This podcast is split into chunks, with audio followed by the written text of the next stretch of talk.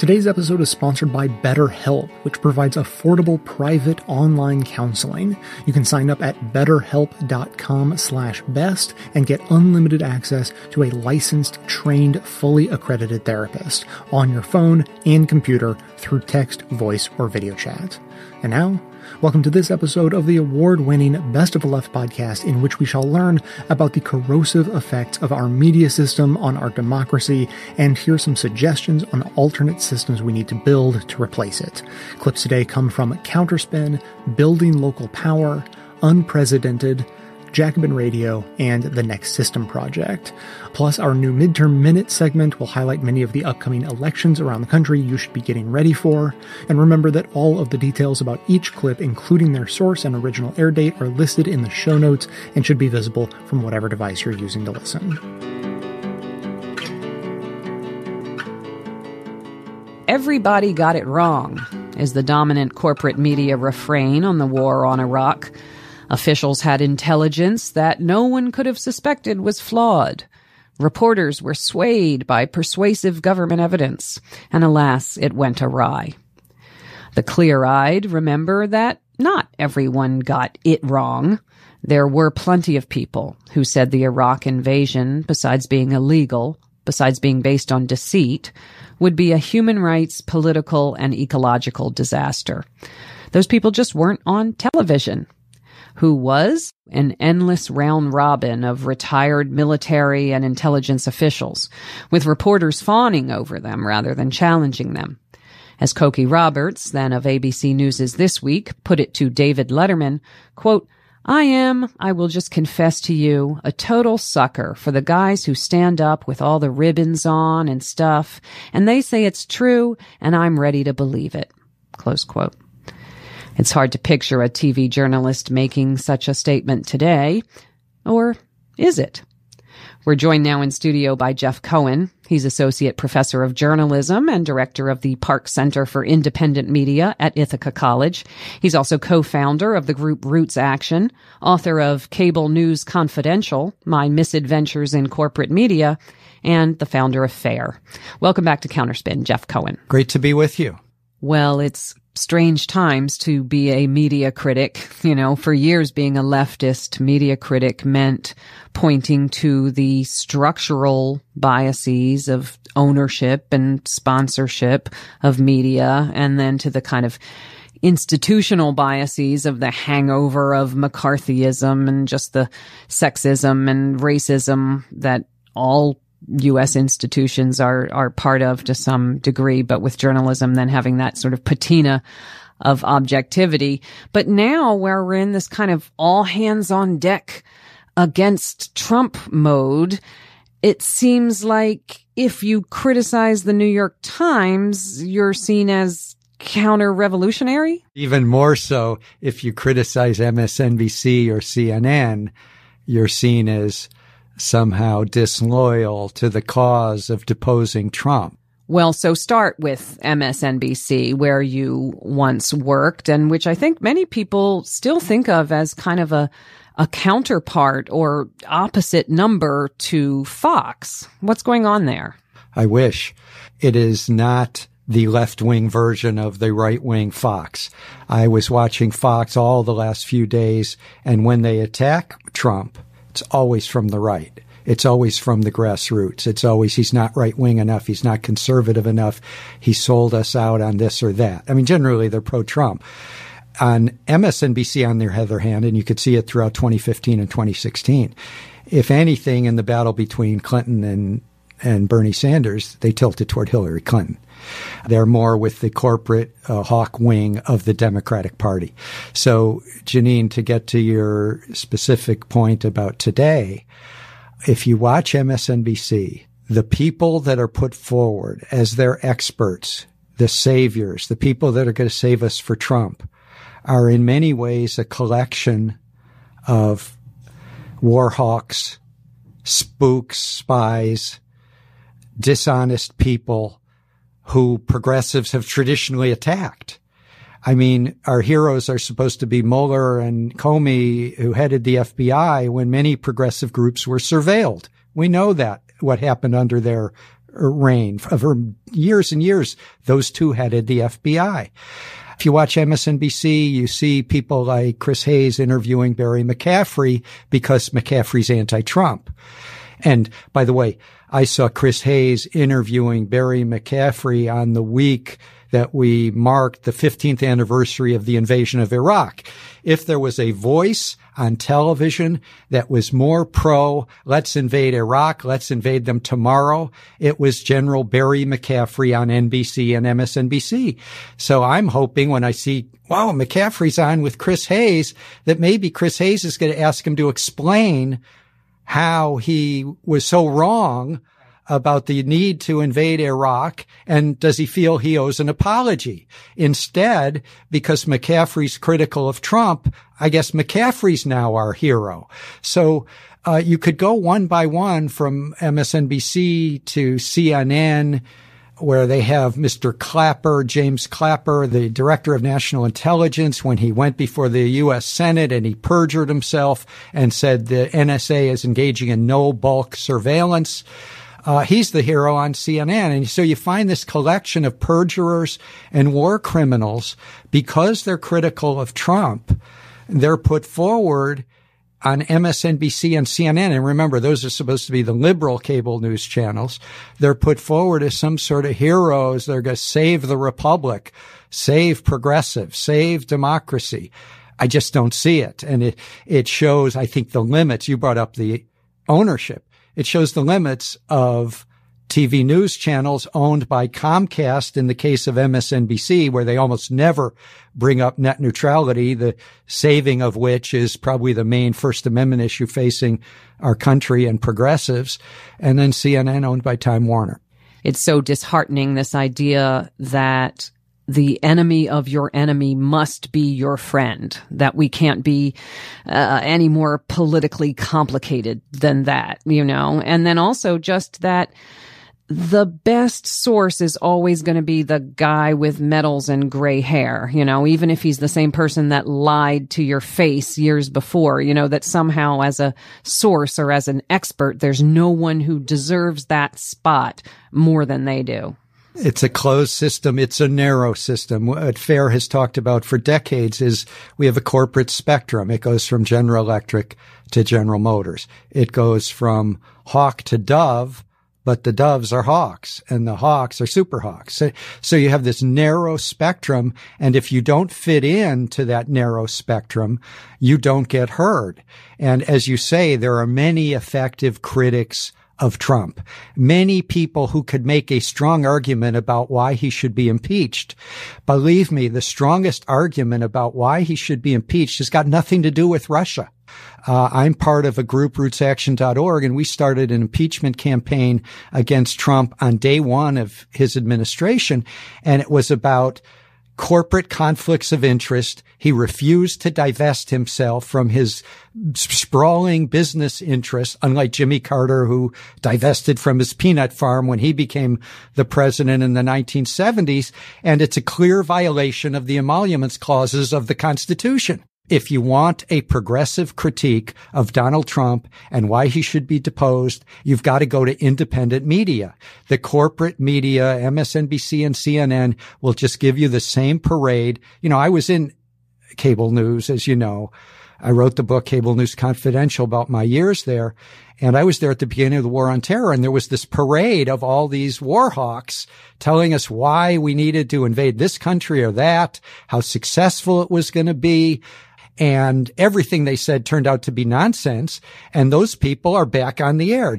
Well, any final thoughts while we have you here? You may think that James Clapper of the uh, formerly head of intelligence and General Barry McCaffrey and McLaughlin and Brennan, these former vile CIA chiefs, that they're your allies. They are not your allies. These corporate media conglomerates need to be battled by progressives, the military industrial surveillance complex needs to be battled by progressives. They're not our allies if we want a more just society.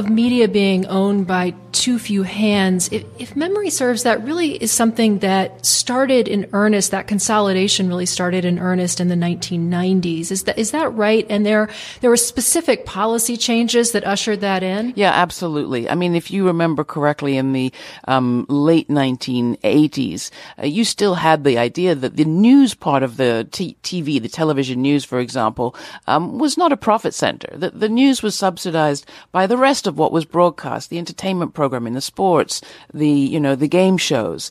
In the first Gulf War, I remember I was working at the Media Watch Group FAIR when we realized, oh, the first Gulf War was the first war where new owners of major media outlets in the U.S. Um, started demanding for the first time that even their news operations made money.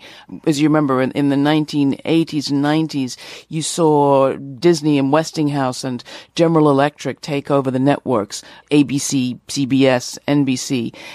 That kind of pressure on for money coming out of news was new. And then and you saw in the 1990s with the Telecommunications Act that passed under the Clinton administration, uh, doing away with many of the limits that existed on how many stations a single owner could own in a single market.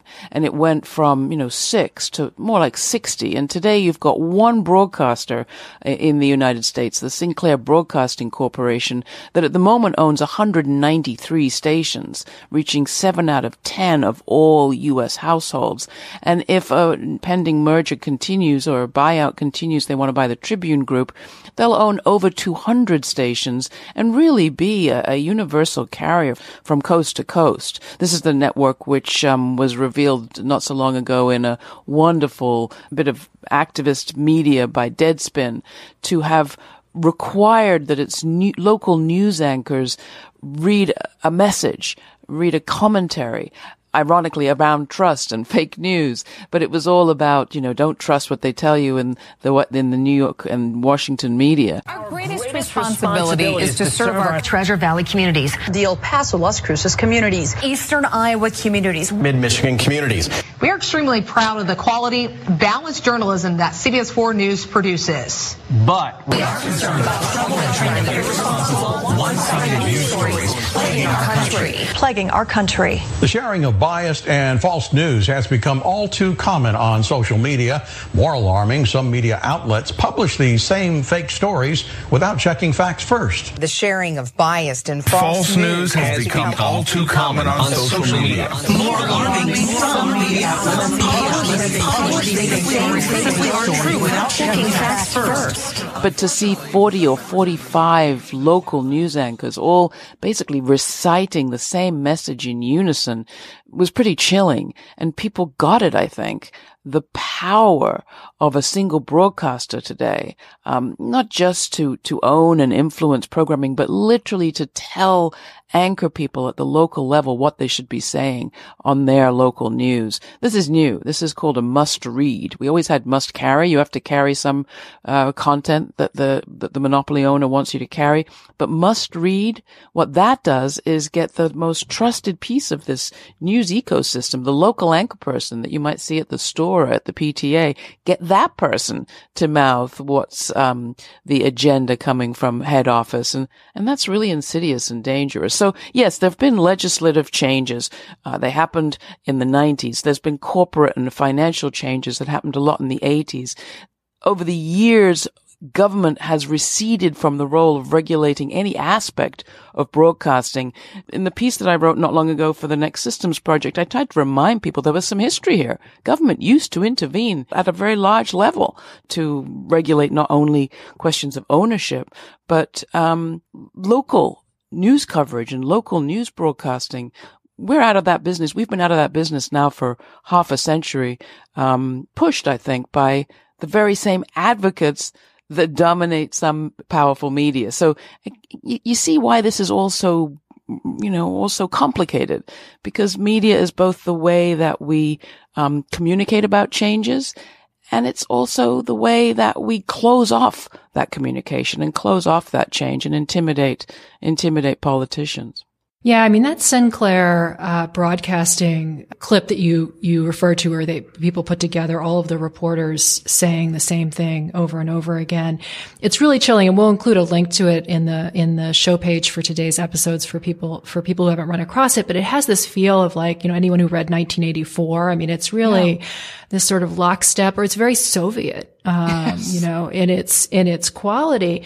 It was this sort of window in how you know Sinclair is is you know, is an, it's a, it's a yeah. corporation with an agenda, with a particular political agenda, but also is this extractive machine yeah. in terms of, uh, you know, the revenue that they're pulling out of that and the ways that, as you said, are, they're, they're, uh, trading in the trust that these local news anchors and journalists, uh, have built up in their, in their communities. How does, um, you know, just to layer one more big structural problem on, onto this, how, how do how do you think we should think about the role of Facebook and Google? I mean, a lot of people are getting their news now from Facebook or YouTube, which is owned by Google. Um, and uh, you know, those companies are extracting a larger and larger share of the ad dollar, uh, not only not supporting journalism with those ad dollars, uh, but also because of the nature of their algorithms and sort of the invisibility behind them, um, you know, really have become these machines for, per, you know, as we've seen for distributing fake news for like, you know, uh, this sort of outrage, uh, and things that aren't productive at all. The reason that I'm happy we're having this conversation, Stacey, is I often feel as if the media conversation takes place in some different category than the conversation that you raise about local versus monopoly economic interests of different kinds. And yet really media is a victim of the same monopoly tendencies in our economy that you see playing out everywhere else. So just think about it. I mean, 30 years ago again, at the very uh, sort of beginnings of the internet, people imagined, wow, we have this new world of free communication and uh, decentralized control, uh, diversity, democracy. People felt like a whole new world was opening but it coincided with a period of corporate consolidation that was happening everywhere and happening in media too. And that corporate consolidation, that monopolization is driven by profit. So when you have, you know, the same gamut going from, you know, the, whatever they say now, 400 individuals versus eight, eight and a half billion people, um, when you have that contrast happening in the media sphere, you have a very dangerous outcome because what we're talking about is not just, you know, the, the products that we buy, but the ideas that get into our heads. And Facebook and Google, they never, I think, in their wildest dreams would have thought that they were the arbiters of our democratic communication system, that they were going to become the gatekeepers on our democracy. But that is exactly what's happened to the point that mainstream old school media giants like the New York Times are in no place to negotiate um, good terms with a platform like Google uh, or Facebook because they're so dependent on the eyeballs that come to their website through that channel. And the consumer feels, oh, I'm getting all this diversity, all these different news sources show up when I put in a search term, but more often than not, they're receiving the same article under different headlines served up from many different sites. And the profit, if there, if there is any, is not going back to the original creator of that content. It's going back to the purveyor of that content. And therefore, the organs of journalism are made poorer and poorer and more and more vulnerable and more and more kind of subservient to corporate interests. And the monopoly control of that algorithm driven, um, platform, uh, gets ever greater. So, I mean, I think it's, it's hard to even kind of get it through one's head just what a monopoly situation this is. Media is not different um, from Amazon. Media is not different from Walmart. This is is a monopoly problem in a economy of inequality, and what we're losing is information that is critical to our health. The other end of the consolidation is the desert, right? So you have the Sinclair story, for example. What is not being said when those Sinclair reporters, those Sinclair anchors are mouthing what head office told them to say. What's not being told is the local news. What's not being carried is the local story.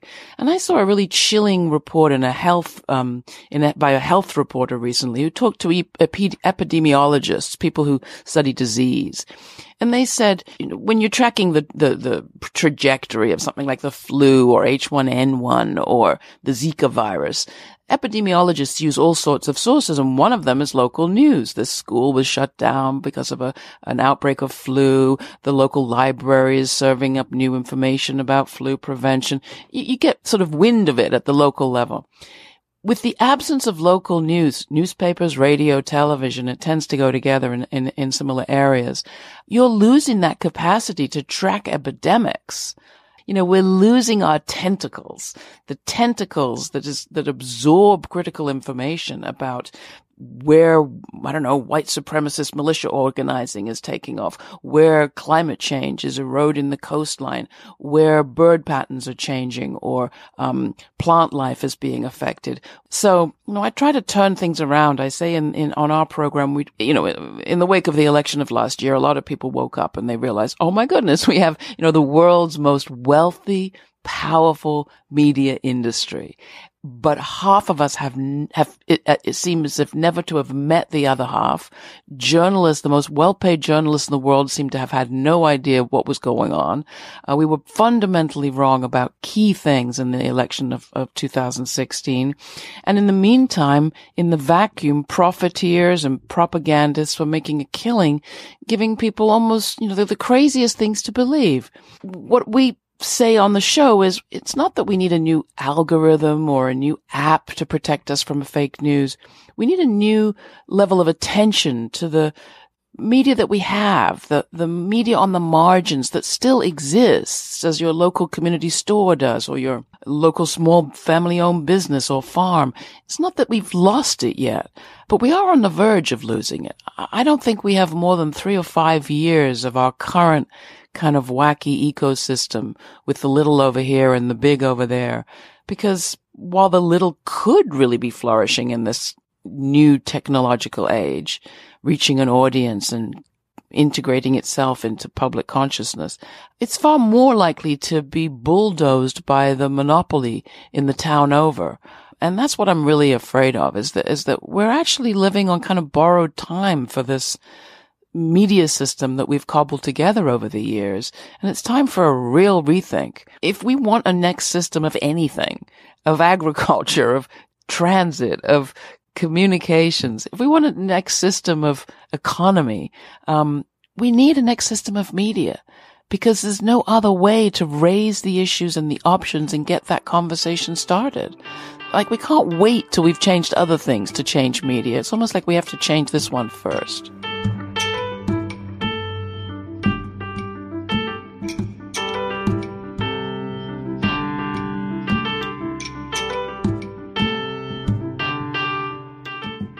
Today's episode is sponsored by BetterHelp, which provides affordable private online counseling.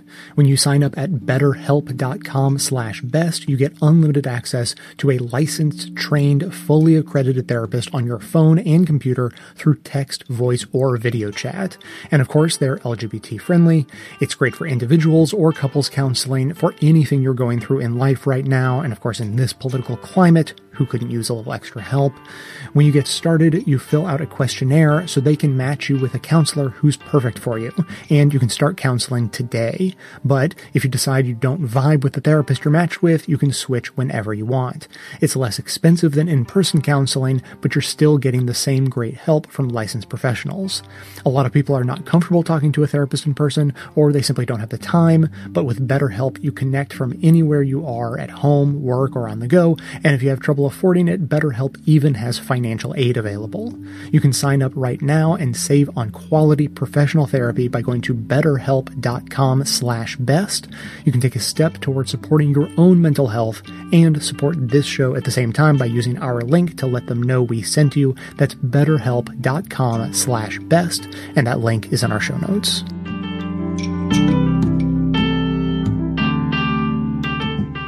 And now for our new segment, the Midterms Minute, a look at the candidates and races that you need to know about, shout about, and support to make sure we have a blue tsunami on November 6th. Whether it's canvassing in your state, calling voters in another state, or donating to progressive campaigns in the final weeks before primaries, you can make a difference. We're going to go through these rapid fire, so keep an ear out for your state or district, and of course, all of the details will be in the segment notes. Hawaii's primary election will take place August 11th. The state's first district is facing a crowded field of candidates, but there's only one candidate fighting for a truly progressive vision, and that's Kaniela Ing, whose endorsements include Justice Democrats, the Working Families Party, and 350 Action. In this heavily blue district, whoever wins the primary will very likely go to Washington. In Hawaii's second district, veteran and Bernie Sanders supporter Tulsi Gabbard is up for re-election. She's facing two primary challengers, one of whom is criticizing Gabbard's focus on peace and anti-interventionalism. Yeah, you heard that right. If you're a Hawaiian resident, you must have been registered online by Thursday at July 12th to vote in the primaries. So if you miss this deadline, voters are still eligible for late registration for the primary election at either an early walk-in voting location or an election day polling place. Absentee ballot requests must be made by August 4th. For the general, the online registration deadline is October 9th.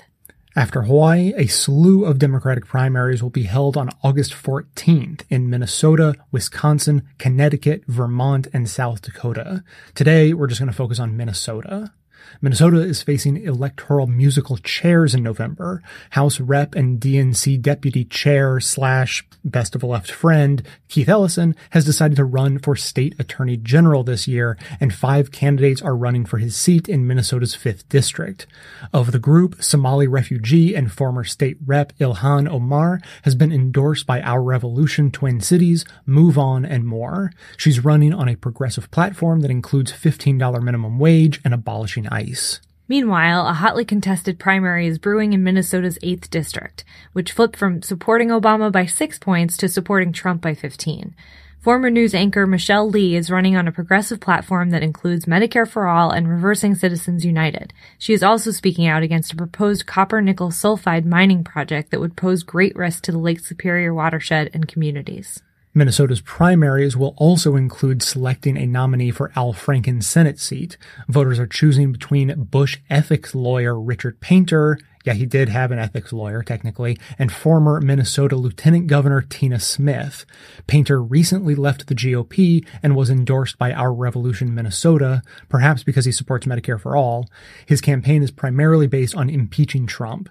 Smith has been mostly ignoring Painter's candidacy and has been endorsed by Keith Ellison, NRDC, SEIU Minnesota, and more. Finally, the Minnesota gubernatorial race is critical. As with every race for governor, the national importance is that whoever holds the office will be involved in the state's redistricting process following the 2020 census. Former nurse and longtime state rep Erin Murphy has been endorsed by Our Revolution Minnesota, NARAL, and the state Democratic Party's Disability Caucus. If you're a Minnesota resident, you can register online by July 24th to vote in the primaries. Minnesota also offers same day registration and voting up through primary day, but earlier is always better. The deadline for online registration for the general is October 16th. We want to emphasize registration cutoff dates and absentee ballot request and submission dates are different for each state, sometimes even each county. We highly suggest reviewing your state's information and voter ID laws at rockthevote.org as soon as possible to ensure you will be able to vote in both the primary and general elections. You heard a lot of names and dates today, but we hope you will take a moment to check out the segment notes, which include all of the links to this information as well as additional resources. And today's midterms minute, just like every every activism segment we produce is archived and organized under the activism tab at bestoftheleft.com. So if building the bluest of blue waves is important to you, be sure to hit the share buttons to spread the word about supporting progressive candidates across the country via social media so that others in your network can spread the word too.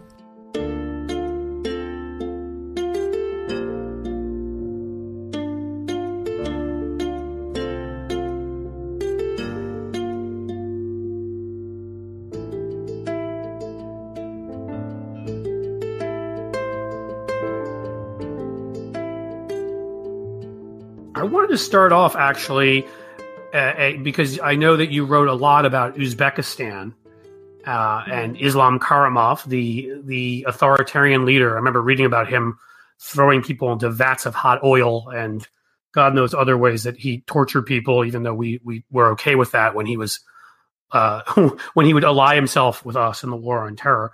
Um, but but I digress. You wrote a lot about what went on there about Karimov and what do you call it? The country of the future or something of that nature is was the sort of his future state.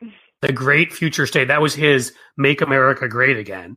I yes, exactly. So, uh, how about you know from your studies of Uzbekistan and Karimov passed away about two three years ago, but under him, you know what the comparison of what we're seeing with Donald Trump and in the ways that that he may have used cult of personality and media and the rest. Yeah, um, back in March 2016, I wrote an article. Um, it was called Trumpmanbashi, and it actually referred to the dictator, the former dictator of Turkmenistan, uh, Turkmenbashi, um, Saparmurat Niyazov, who renamed himself Turkmenbashi because it means head of all the Turkmen. And so that kind of gives you insight into his megalomania. Huh. And then I also compared um, Trump to other Central Asian autocrats, including Islam Karimov of Uzbekistan, who you just mentioned, um, also um, Rahmon, the uh, ruler of Tajikistan. And, you know, the reason I was bringing up Central Asia as a point of comparison was in part because of this cult of personality, um, the demagoguery. This was around the time that Trump had released that video of the little girls dancing and talking about making the state, you know, great through strength. And, you know, and it was right. just this incredibly, um, you know, post Soviet kind of spectacle that I had seen so much um, studying Central Asia, but was kind of, you know, unfamiliar to people here. So I was trying to put it in context. So there's that whole um, aspect of, you know, what Laura Adams is a sociologist who studies Central Asia calls the spectacular state, where you kind of try to mask your your corruption um, and your cruelty behind spectacle. But the main thing I think that um, at that time abstractly tied Trump to all these countries is kleptocracy. Uh, it's the fact that the presidency is just viewed as a way to enhance personal wealth through setting up um, unsavory connections with quote unquote businessmen, um, you know, basically mafia or criminal figures, uh, stripping the country down for parts, stealing its resources, that's how Trump operated as a businessman for his entire life. It seemed obvious that that's what he would do um, if he got into power, and he did do that. Um, at that time, I didn't realize the connection to the former Soviet Union was so, uh, you know, immediate, and it's right. not like a metaphorical connection, but right. a literal one.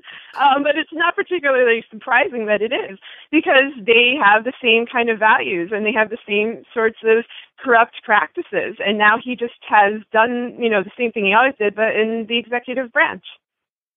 Yeah, you know, and that's the thing. I, I will never forget. John and I both have studied foreign policy, both uh, and and have spent a lot of time abroad. And you know, before you came on, we were talking about I did some work uh, through USIA through the State Department, and I'll never forget going to Romania.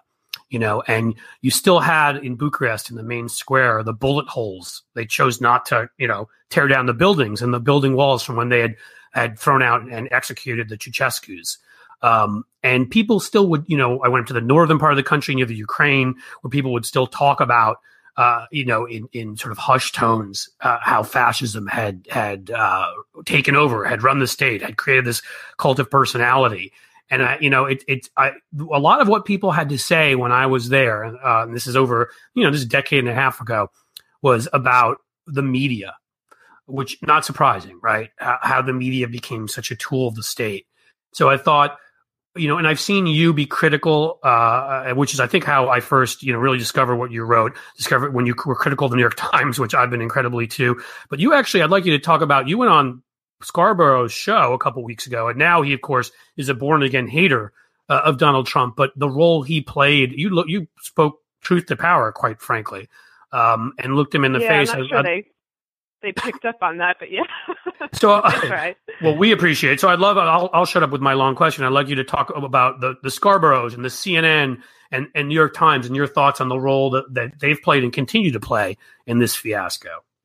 Yeah, um, you know, I've been very disappointed in the media. I feel like the media was, um, to a large part, uh, one of the, you know, the primary reasons Trump got into office. And learned about this early if you work in media, you know that financially this is a gutted industry. This is a vulnerable industry, and it's been that way for 15 years. Um, people will do anything for clicks, for cash, and Trump understands this. So there's this sort of mutually exploitative synergy that was always going on where he would pro- provide profit and they would make him a demagogue. And I think they were in part so convinced he wouldn't win and that somehow this wouldn't matter, that this was a game they could play. And of course it matters. You know, he launched his campaign saying that Mexicans were rapists and murderers. It should have been shut down uh, and not encouraged or dismissed as a joke from day one. Um, but as time right. went on, it got even more disturbing because while I think initially the primary reason that these mainstream outlets boosted Trump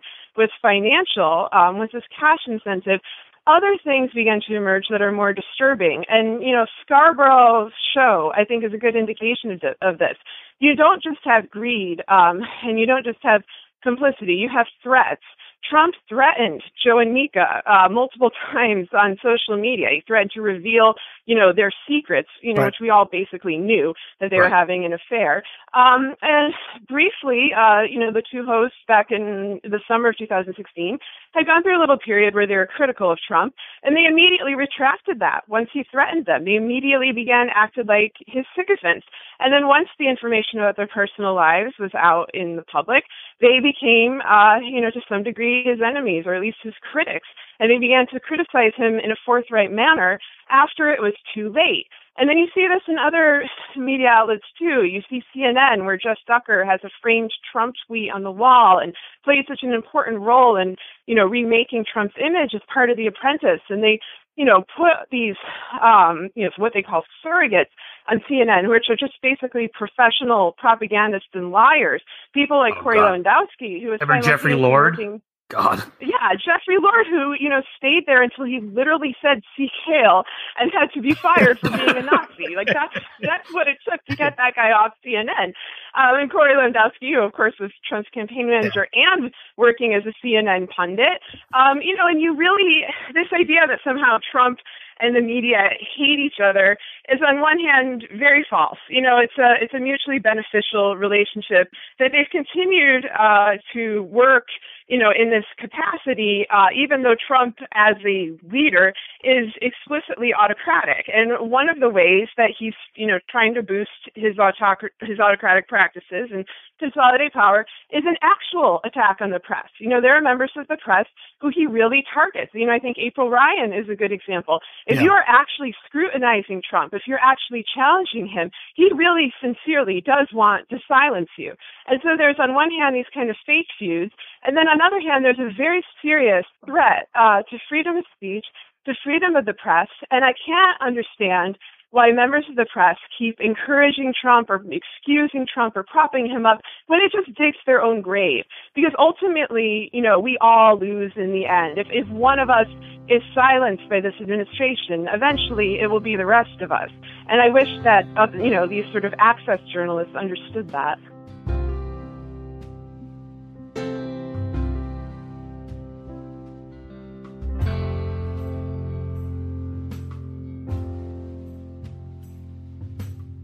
If you would love a way to financially support this show without it costing you anything, there's good news. You can support the show by bookmarking and using my affiliate link every time you shop with that company online.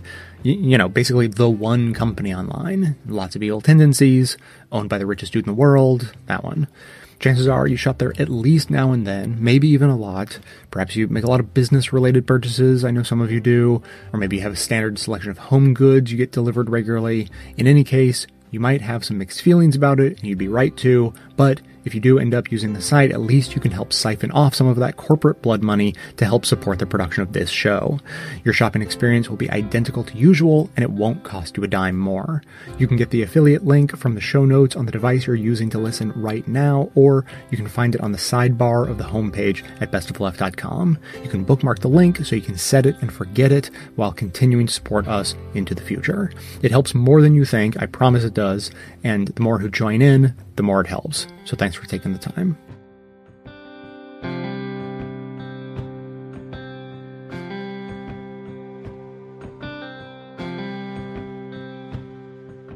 I'm not going to waste your time uh, whining about uh, CNN or, uh, you know, what this guy or that gal said the other day at the New York Times, the LA Times. Everybody in this room knows that.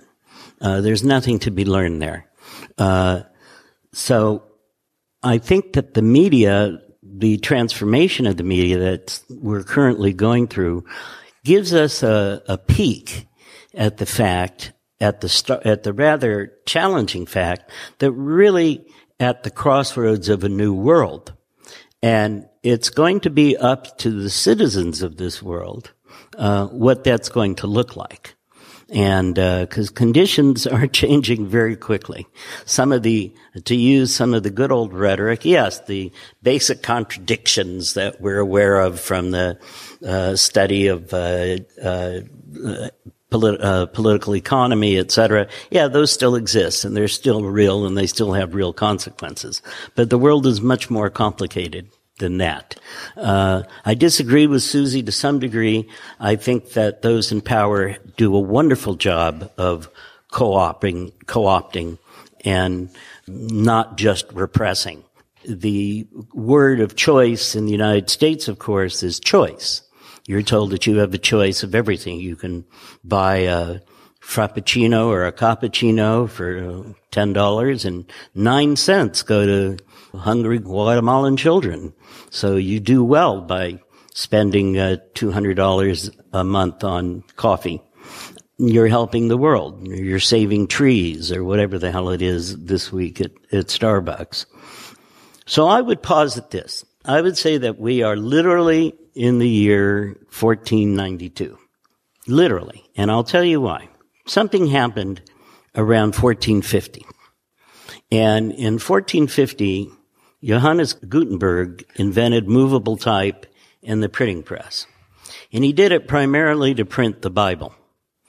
Little did he know that he was also going to spark an acceleration of the Reformation, of the Renaissance, of the Enlightenment, that the printing press was going to facilitate not only the Bible, but secularism, literacy, democracy, civil society, education, the scientific revolution, all come from the invention of the printing press.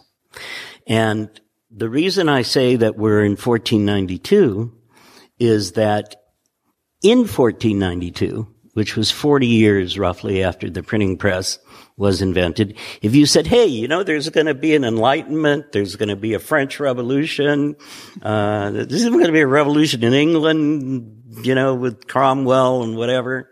People say, what? What are you talking about? We're printing Bibles here. This is a Bible machine. And we're more than happy to pay three months wages, because that's what it costs, to buy one of those first Gutenberg Bibles. So nobody really, maybe Da Vinci who is of that period could foresee it, but very few people could predict what was going to grow out of this printing press. Well, as it turns out, we are about 40 years, i.e. the amount of space between the invention of the printing press and 1492, which is a convenient date. Uh, we're about 40 years into the digital revolution. Uh, that's all. And uh, we have seen what that has produced in 40 years. And uh, there are some idiots out there who claim to know what it's going to produce, but they have no idea because the uh, digital revolution is going to have a greater impact on the world than the printing press. And that is both an inspiring thought and a terrifying thought. Uh, and I have no idea which way it's going to go. But let's talk about the pros for a minute. Why is that even relevant to this? Well, there's certainly an aspect of the printing press, of the digital revolution, which has democratized information. I'm not stupid about surveillance, et cetera. We're going to get to that. But it has democratized it. It has, when Bob and David Horowitz, uh, that's a joke, uh, were, were working on Ramparts, there was a scarcity of information. If you were a 20 year old and you wanted to know about Vietnam or the CIA or the NSA or the Agent Orange, there was nowhere to go. You couldn't find that out. There was no place. There was a scarcity. Today, we live in the opposite. We live where there's an abundance of information. And the question is, how do you sort through that? How do you filter that? How do you utilize that? Uh, and that has, again, tremendous potential and tremendous dangers. Uh, but the gatekeepers are gone. Uh, Donald Trump has done the favor of temporarily, and I do stress temporarily resuscitating a couple of newspapers, but they're in their, historically speaking, they're in their death stages. Uh, the Washington Post is floated by the hundred billion dollars that Jeff Bezos makes from his uh, workers at Amazon who live in their cars. And uh, that's sort of a sui generis situation. And the New York Times uh, does some very good reporting and has flourished under Trump. But these are temporary uh, phenomena. Uh, newspapers, anybody who tells you that newspapers have a future is lying to you. Um, they do not. When we talk about a real future, uh, you don't get most of your information from a newspaper. You get most of your information from this. And while newspapers produce some of that content, Marshall McLuhan was correct when he said the medium is the message. Content or information is radically influenced by its carrier um, for reasons of physical space, attention span, whatever. Television is very different than a newspaper, and digital information is very different from the other uh, carriers, even though it takes some aspects of them. What else has uh, the digital revolution done? It has not only democratized information because it has overthrown to a great degree the gatekeepers, but it has also lowered the cost of publication to zero. Now, it's your problem, the cost of publication, that is to say, putting up a web page with information on it doesn't cost. What, what about the servers that don't crash? well, that's an issue that we're going to get to. Good. So yeah. somebody wants to give us a couple of million dollars to keep Truthdig going. Cause well, that's we true. We haven't discovered. That, there's no uh, question that that's the truth. How you find an audience and how you keep an audience and how you produce the revenue, we don't know the answer yet. We don't have the answer. But as in all revolutions, political revolutions, the old system is destroyed before the new system is consolidated. And we're sort of in that transitional period now. The old system is being destroyed and we have many attempts at a new system or a new uh, ecosphere of information, but we don't have those answers either. We have some prominent attempts like Truthdig. We have uh, people who do individual blogs. Uh, we have all kinds of models. Some work, some don't. We don't know how that's going to turn out. Just like nobody knew what the printing press was going to do 40 years after its invention. I guarantee you that some poor son of a bitch who bought one of those uh, Gutenberg Bibles for three months of wages said the same thing that uh, uh, I'm sorry, it was three years of wages. Uh, uh, said the same thing that Bob just said, which is, when in the hell are they going to make a Bible I can afford? Uh, because this bit of not eating for three years to buy this beautiful Bible, this isn't working. This is not a good model. Uh, so at least compared to Gutenberg, I hope Bob will give me that much. The cost of of, publication is very low. The barriers are very low. Uh, we saw, and the third aspect, a positive aspect, is that uh, it also reduces the potential cost or the cost of potential organization. Okay? Potential organization.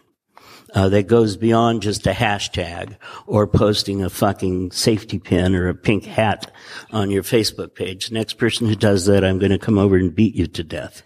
Uh, it doesn't do anything.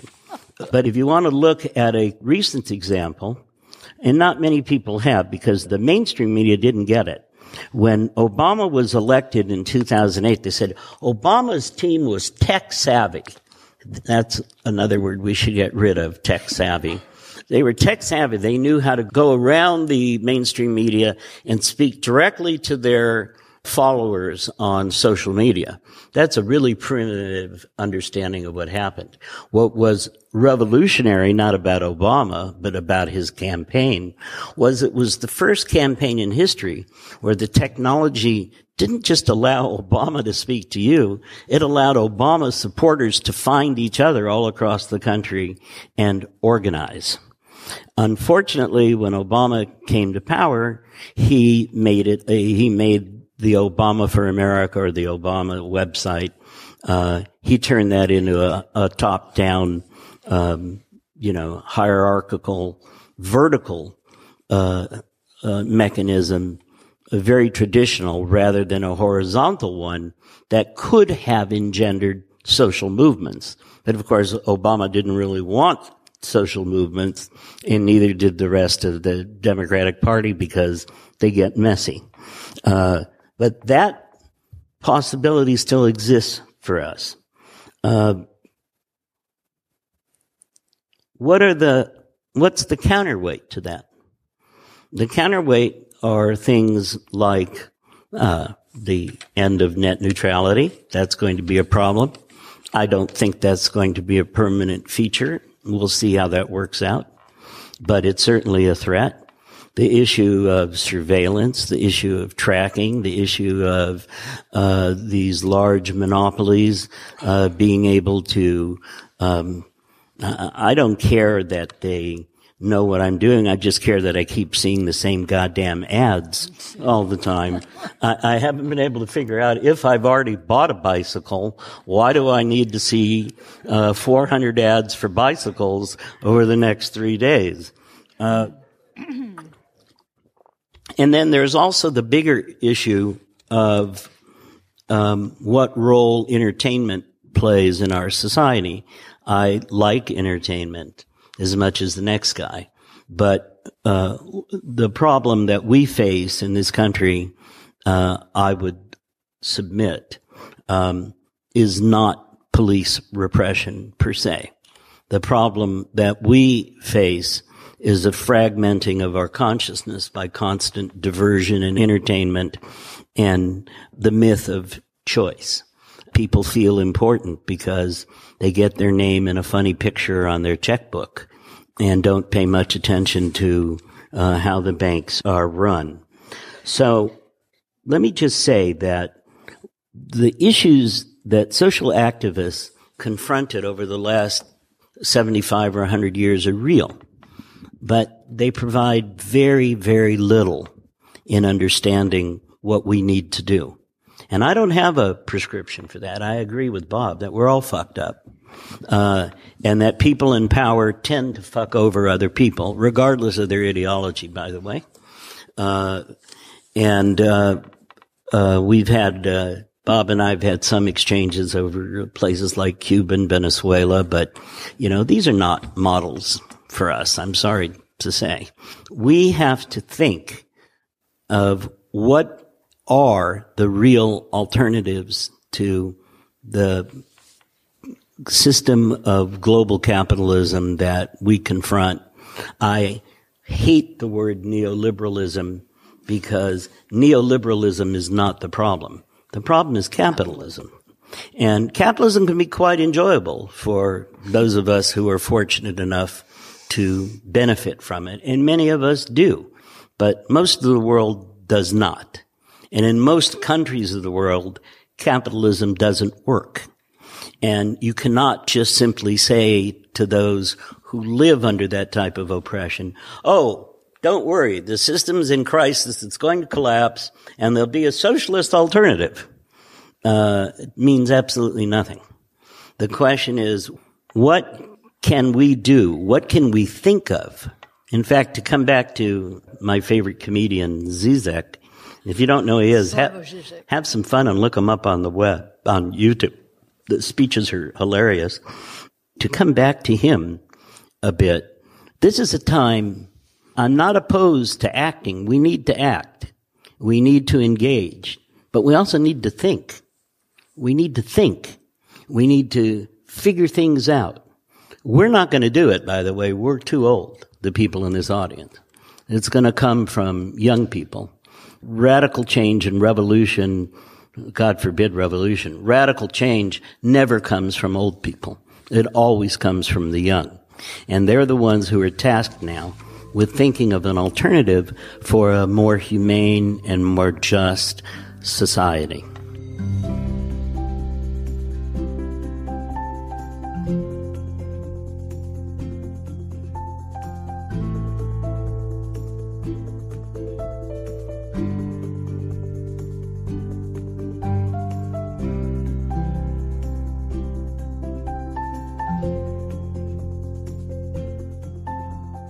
Did the way you think about your job and its importance change with the, the new president, who I think most people will, will kind of say has been, uh, you, you, know, not to let Obama off the hook, but he's done, he's been, I think this may be perceived as a more precarious time for journalism and democratic institutions more broadly.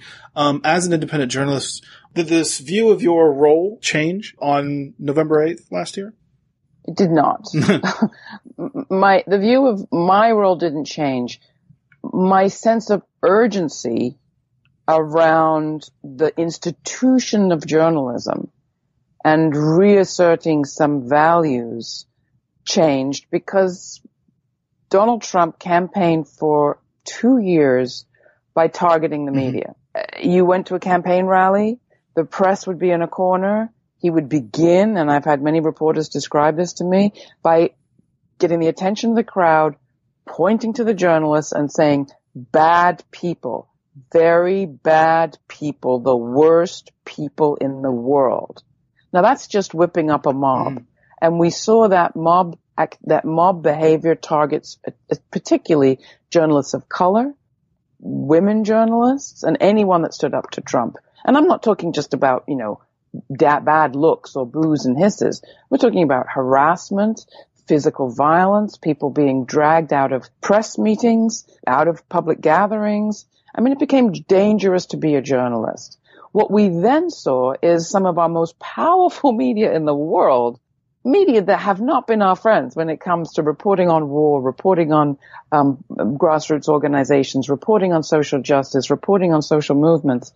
Um, media like the New York Times, the Financial Times, the Wall Street Journal, uh, MSNBC, the networks, some of the most powerful media in the world say that they were the victim, that therefore under attack, they needed more power and support. And, and while I'm, I was excited to see people subscribing to papers and understanding the value of having a newspaper subscription, I also saw yet again the kind of eclipsing of the very media that had been out there covering the roots of this kind of white supremacist mob that Trump was able to feed into. And frankly, the roots of the kind of sense of grievance that Trump was able to plug into. You know, it wasn't the, the New York Times or the Wall Street Journal or, you know, CNN who had been covering across the country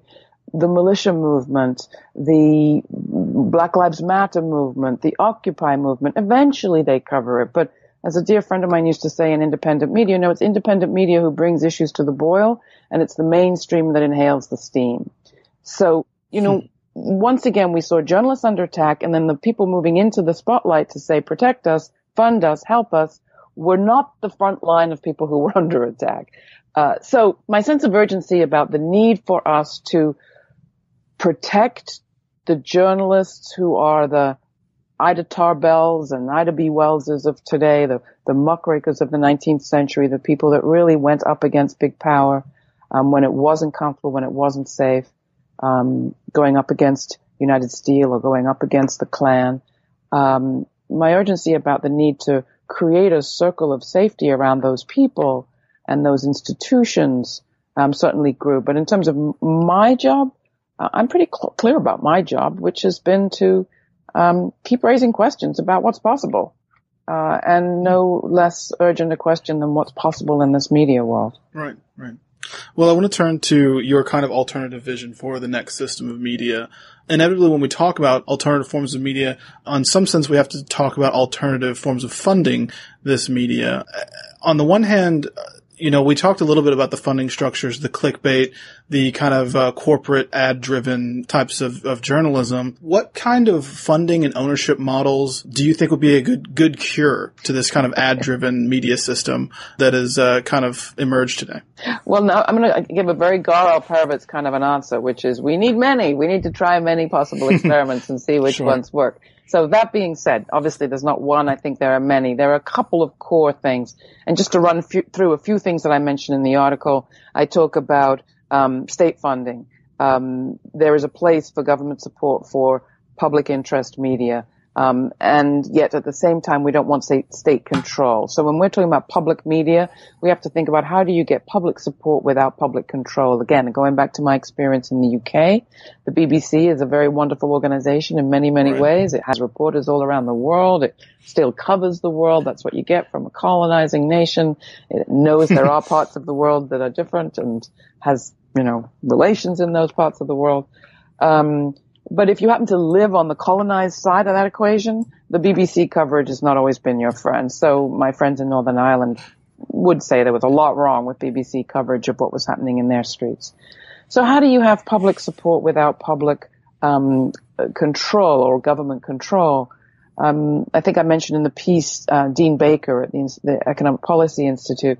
He has said years ago. He said, "Why not we ha- Why don't we have a check off on our taxes?" Where people could dedicate a certain amount of money, everybody would get the same, say $200 to the media outlet of their choice, the nonprofit media outlet of their choice. So you'd be using the federal taxation mechanism to generate a pool of money that would be directed by the individual, not by the, by the state. So that's, you know, one sort of idea. Another one, if you want to stick within the commercial model is, you know, if all of our new media, new economy sector businesses, if all the co-ops and the ESOPs and the public banks and credit unions, next generation energy utilities, municipalities, if they all um, place their advertising dollars, their underwriting dollars with um, values aligned media, um, media that was open to the kind of new ideas and new ways of thinking that they want to see, then right. we would have enough money for independent media, you know, mm. thriving community media everywhere across the country. So, right. you know, another argument that I've made is, you know, if the old economy industries supported the old economy media, we do need the new economy uh, businesses to support the new media.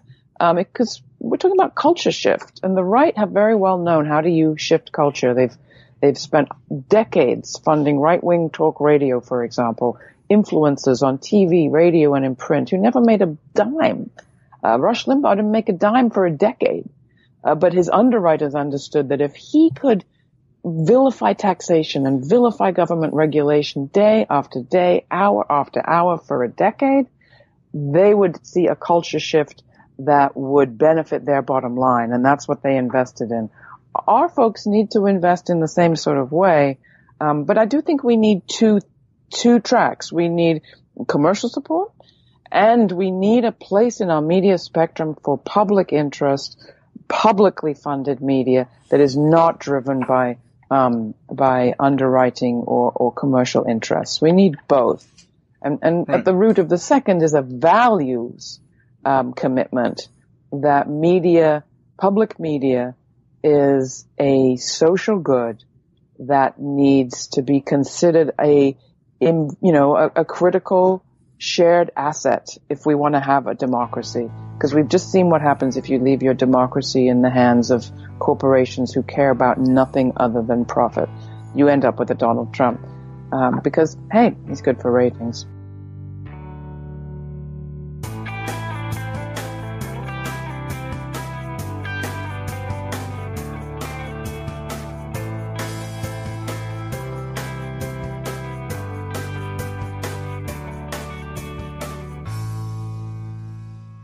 We've just heard clips today, starting with Counterspin, talking with Jeff Cohen about the cable news war hawks that crowd out nearly all dissenting views.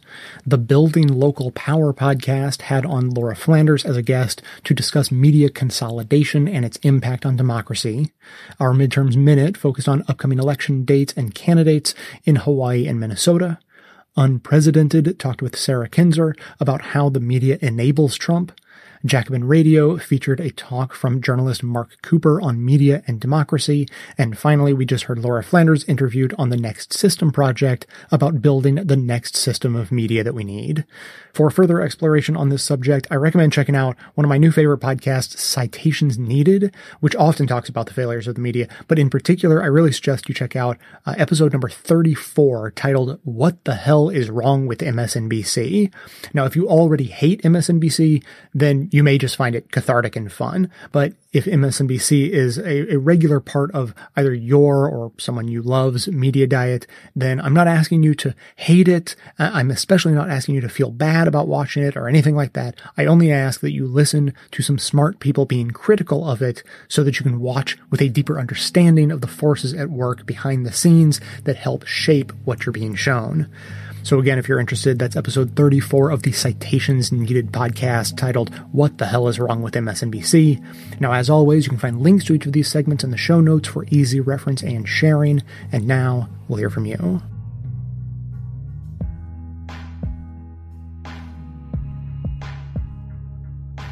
Kyle, Portland, assignment for you or your staff or a listener, someone who likes numbers. I'm just listening to the health episode, and I'm thinking here, what's the average amount that an American pays into their health care? And then what's the average amount that an American ends up having to pay to the healthcare system from their hospital bills? So, how much do they pay in the lifetime to the insurance, and how much do they actually cost their insurance company? The only thing I'm thinking is, you know, unless you drop dead and you just have to pay for the trip to the morgue and the funeral and stuff. If you have cancer for a year and then die, you could run up an enormous bill, and more and more people, it seems, are dying slowly. So, anyway, I'm just wondering if there's an argument for the insurance companies charging so much.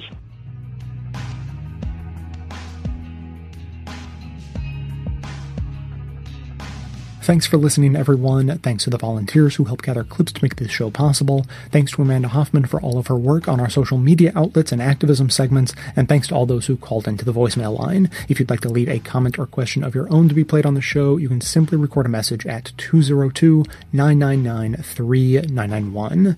Now, I want to respond to Kyle's voicemail. Uh, at first glance, it's sort of a simple question, but I realize there's an interesting rabbit hole we can go down and get into some details so that'll be fun. But uh, before I do, I, w- I want to address one thing he said, just sort of offhandedly. He mentioned that he had an assignment either for me or someone on my staff. And I just want to address that because I've become slowly aware over the years as, as people have gotten in touch with the show and many people tend to refer to the staff of the show. So it's become clear that there is this massive misconception that there exists such a thing as a staff for this show. In terms of production, it is really essentially a one man operation. I, I, do pretty much everything, all the, the research, the pre production, the production, and posting, the, the whole bit. Now, there is Amanda Hoffman, who I thank in each episode's uh, credits for her work on our social media outlets and activism segments. She does research and, and writing for that. And that, that's it. It's really just the two of us uh, making this thing happen. And besides that, for years, there has been one rock star volunteer who has been uh, helping through the use of technology that he helped design, helped collect clips for the show. And aside from him, there have been occasional volunteers who either in an organized or completely disorganized way send in clips and suggest things to be added to the show. And all of that is very much appreciated and has always been appreciated over the years. But in terms of a staff, uh, there's no one here but us chickens. Okay, so with that out of the way, I want to address Kyle's question. He asks what is actually a sort of simple question in a complicated way. So he, he was asking about how much people pay to their insurance companies and pay out in their actual expenses, like hospital bills and things like that, versus how much a insurance company spends on them, all of that. What he's referring to is what the actuarials figure out before they decide how to set premiums he's sort of looking at the individual end of this process, uh, taking an individual person or the average individual person and figure out okay, how much does a person spend, how much do they cost to insure, and so forth. But the simpler way to look at that is to know that insurance companies have actuarial tables where they don't look at any individual person. They look at gigantic swaths of people and they can know with pinpoint accuracy exactly how much all of those people are going to cost them to insure. How, many medical expenses are they going to have to pay for over the life of that group of people? That's how actuarial tables work. It is the foundation on which insurance companies are built. Now, what insurance companies do, as we should all know, is figure out how much they're going to have to pay and then design their premiums to guarantee that they will make a profit. So the better number to look at for hey, is there an argument for insurance companies? Is it right that they're charging what they charge because, hey, you know, trying to insure someone at end of life is expensive? The number you want to look at is their profit margin. So rather than looking at any individual company's profit margin or how they came to that number, what's important to know is that one lesser known aspect of the Affordable Care Act is that they limited by law how much profit insurance companies could make. In most cases, the limit was set at 20%. So they were allowed to make 20% profit, but no more than that by law. Now, before that law, they were allowed to make as much profit as they can get away with, like any other company. But with the Affordable Care Act, we decided we need to try to limit the cost of insurance, the cost of premiums by limiting the amount of profit a company is allowed to make. So keep that number in mind. They're allowed to make 20%. Some make maybe a little less. Most are able to aim for exactly that number and hit it. Now, the comparison is with a government run system like Medicare. And with Medicare, of course, there is no profit margin. It's a government run system, so they're not trying to make a profit. They don't try to charge people more than their services cost them. So then we just have to know, okay, so how much do those services cost? Which is sort of the equivalent of profit. Once you've paid for all of the medical expenses, how much additional money does it take to just administer the program?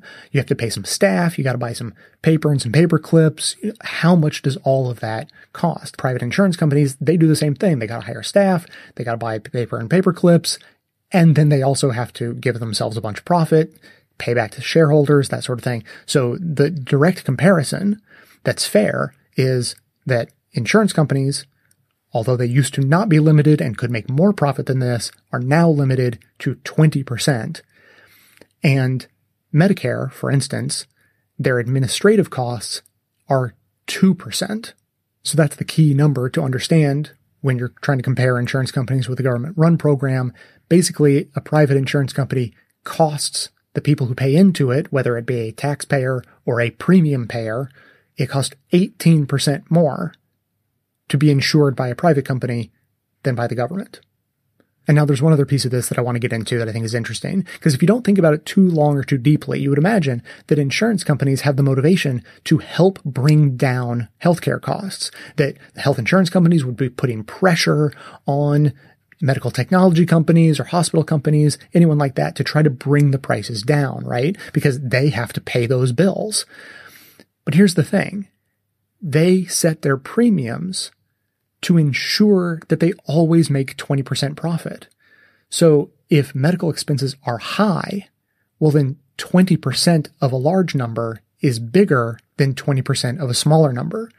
So insurance companies actually have the perverse incentive to help medical costs continue to rise. That's the benefit to the insurance company of medical expenses going up.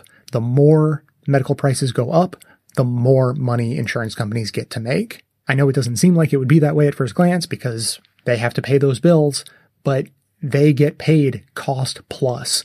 They get to tack on an additional 20% to all of the medical expenses they know they're going to have to pay out. Whereas with a government run system, they only pay what it costs. They have a small margin above that, about 2% to administer the program. And their motivations are to keep prices low because as, as a government run system, they would love to pay less in tax dollars. So then the incentives would go in the other direction and a government run system could negotiate prices or do any number of things to try to help medical prices go down so that the government run system would have to pay out fewer dollars and would have to take in fewer tax dollars in order to run. So those are the key elements. Hopefully that all made sense. Keep the comments and questions coming in at 202-999-3991. That is going to be it for today. Thanks to everyone for listening. Thanks to those who support the show by becoming a member or making donations of any size at patreon.com slash best of the left. That is absolutely how the program survives. Of course, everyone can support the show just by telling everyone you know about it and leaving us glowing reviews on iTunes and Facebook to help others find the show. For details on the show itself, including links to all of the sources and music used in this and every episode, all that information can always be found in the show notes on the blog. So come to you from far outside the conventional wisdom of Washington, D.C., my name is Jay, and this has been the Best of the Left podcast, coming to you every Tuesday and Friday, thanks entirely to the members and donors to the show from bestoftheleft.com.